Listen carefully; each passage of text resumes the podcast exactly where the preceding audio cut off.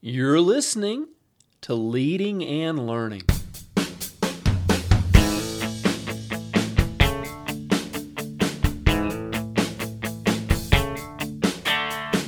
This is the place where we talk about practical leadership, theology, fitness, how to create winning habits, and so much more.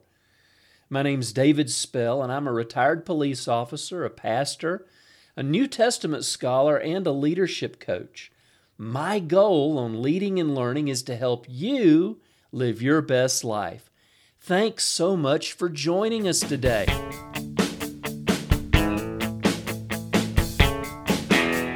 Welcome back to Leading and Learning. This is episode number 258 Creating a Culture of Discipleship, Part 3.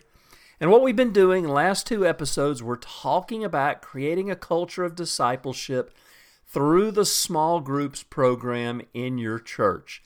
You know, the reality is people are not discipled on Sunday mornings during worship. It just doesn't happen. It just doesn't work. I mean, you've got an hour, hour and a half, whatever, whatever, however long your services are, and that's a time to worship. It's a time to celebrate. It's a time to, you know, hear a message from God's Word you know, pray, uh, maybe connect with your friends, but you know, there's not going to be any really in-depth discipleship in that setting, and so that's why in in our churches, really our small groups, whether you use Sunday school classes for that reason, or whether you call them life groups or connect groups or small groups, whatever you call them, that is going to be the setting, that is going to be the place where discipleship takes place. But it's only going to take place if we're intentional about it.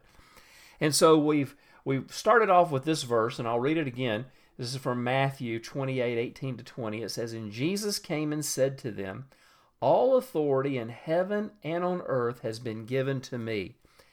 Go therefore and make disciples of all nations, baptizing them in the name of the Father, and of the Son, and of the Holy Spirit, teaching them to observe all that I have commanded you.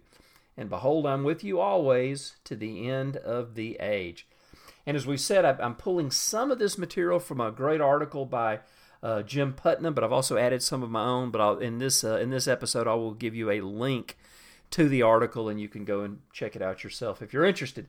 But just a quick recap: uh, in part one, we said that uh, you know small groups provide a place where we can initiate self-discovery, um, but it's done in the context of being with other people. You know praying for other people, seeing God working in their life also strengthens our faith.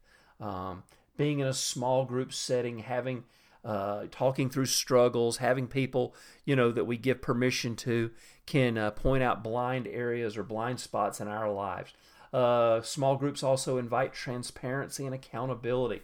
This is really so powerful. This is why you can't do the Christian life on your own. You can't be transparent with yourself, and we really can't hold ourselves accountable.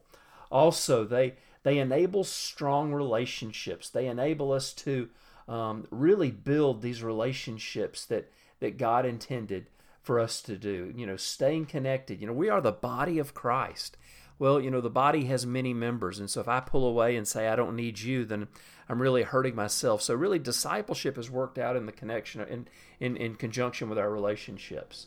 Also, small groups allow us opportunities to observe and demonstrate the fruit of the Spirit.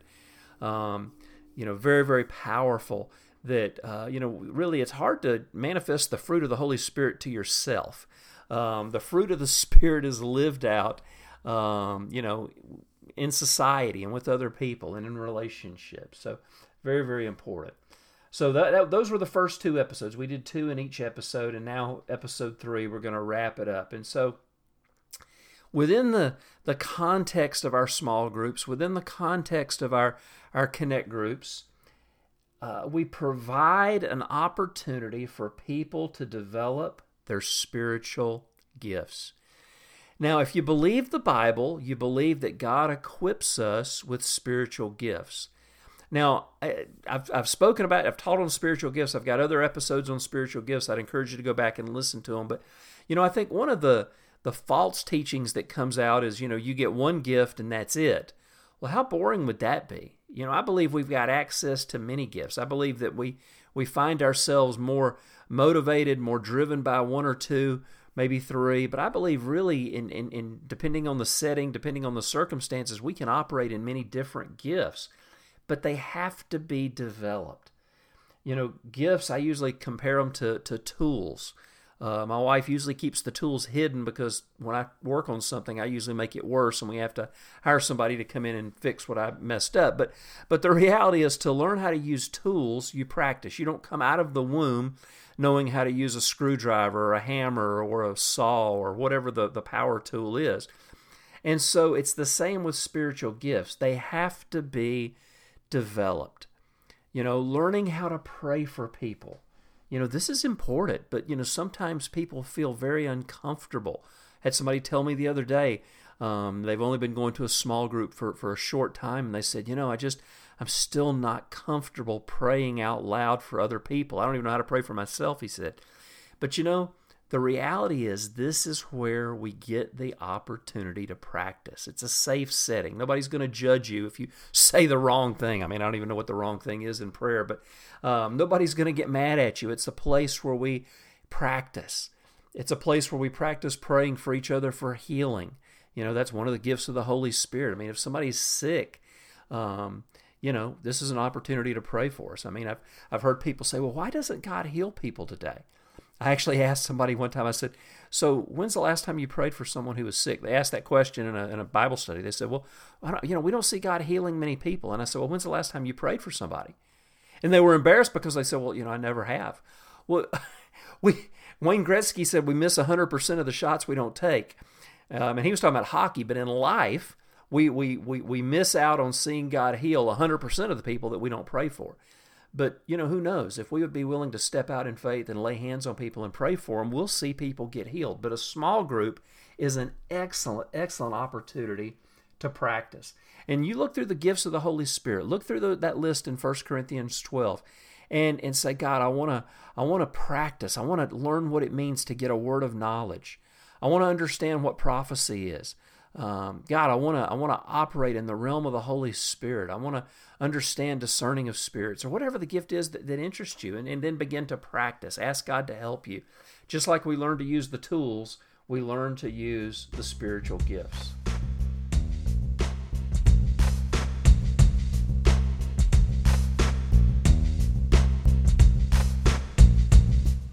Well, don't go away. We'll be right back.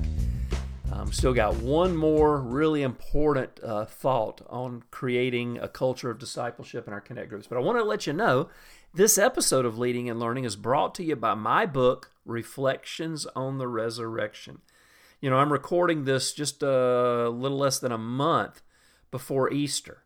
It's coming up. And that's the reason I wrote this book is to really help us get a clear picture of what Easter is all about. Reflections on the Resurrection examines a number of the arguments that have been posed um, against the resurrection. I mean, look, if you attack the resurrection, you're attacking Christianity. If, if the, the, the resurrection is disproved, Christianity doesn't exist. The only reason Christianity exists is because Jesus rose from the dead. So we deal with some of that we deal with the importance of the resurrection. so, really, what I tried to do is create a book that was educational, apologetic in the sense that we deal with some of the arguments, and then also it's devotional. It's really designed to help us reflect on what the, the resurrection means for us today. So, by all means, get online, check it out. There'll be a link in the show notes. Click on it.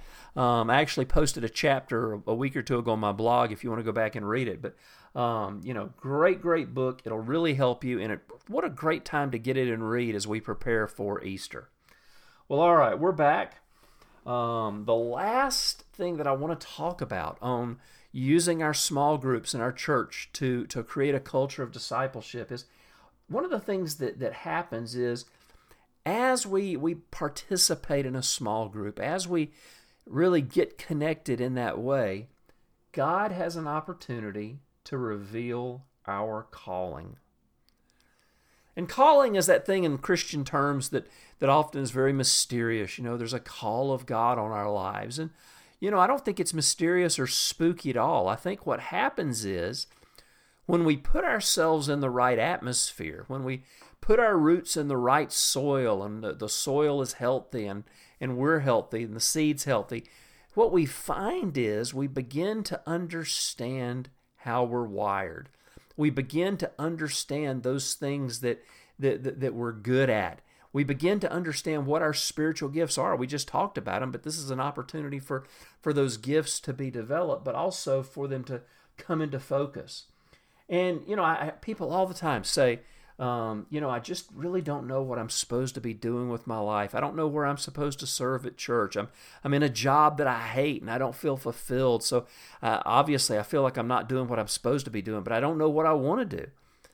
You know, I find in the context of, of relationships, in the context of a small group setting, this is a great laboratory to experiment and try things and to talk to people and you know you find out what other people do and what makes them tick.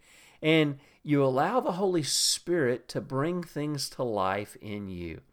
And it may not happen overnight but as we put ourselves again in a healthy place where we can grow the natural gifts the natural passions inside of us can rise to the surface.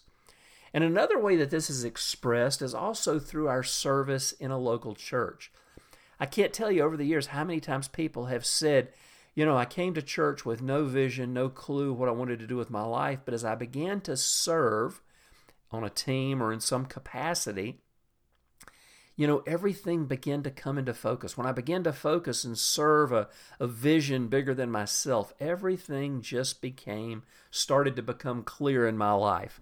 So I would just encourage you if, if, if you're one of those folks who just really doesn't know what you want to do with your life, or if you're just looking and feel like you're that calling, that word calling is still kind of murky and not clear, you know, get involved in a small group. Look for ways to serve and then look and let, let's see what God will do. Well, I'm going to wrap it up there. This concludes our, our three part series on creating a culture of discipleship. And, you know, my, my question to you now is what did I miss? Is there something else that, that, that within the small groups that we can do? Is there something else that jumps out at you that, that really lends itself to creating this culture of discipleship? Um, I encourage you to let me know. And uh, and if you're already involved in a connect, connect group or a small group, and you'd say, yeah, yeah, absolutely. Um, you know, I'm, I'm beginning to learn what it means to follow Jesus in a real way, I'd love to hear from you. Go to davidspell.com, drop me a comment or a question, um, you know, for, for today's episode. And also, while you're there, make sure you sign up to get my free uh, newsletter so we, we can stay in touch. My blog comes out three times a week, and uh, that's including one of these uh, podcasts that comes out every week. And so it's just a great way for us to stay in touch. Well, friends, thanks for being with me. And until next time, this is David Spell encouraging you to continue creating disciples.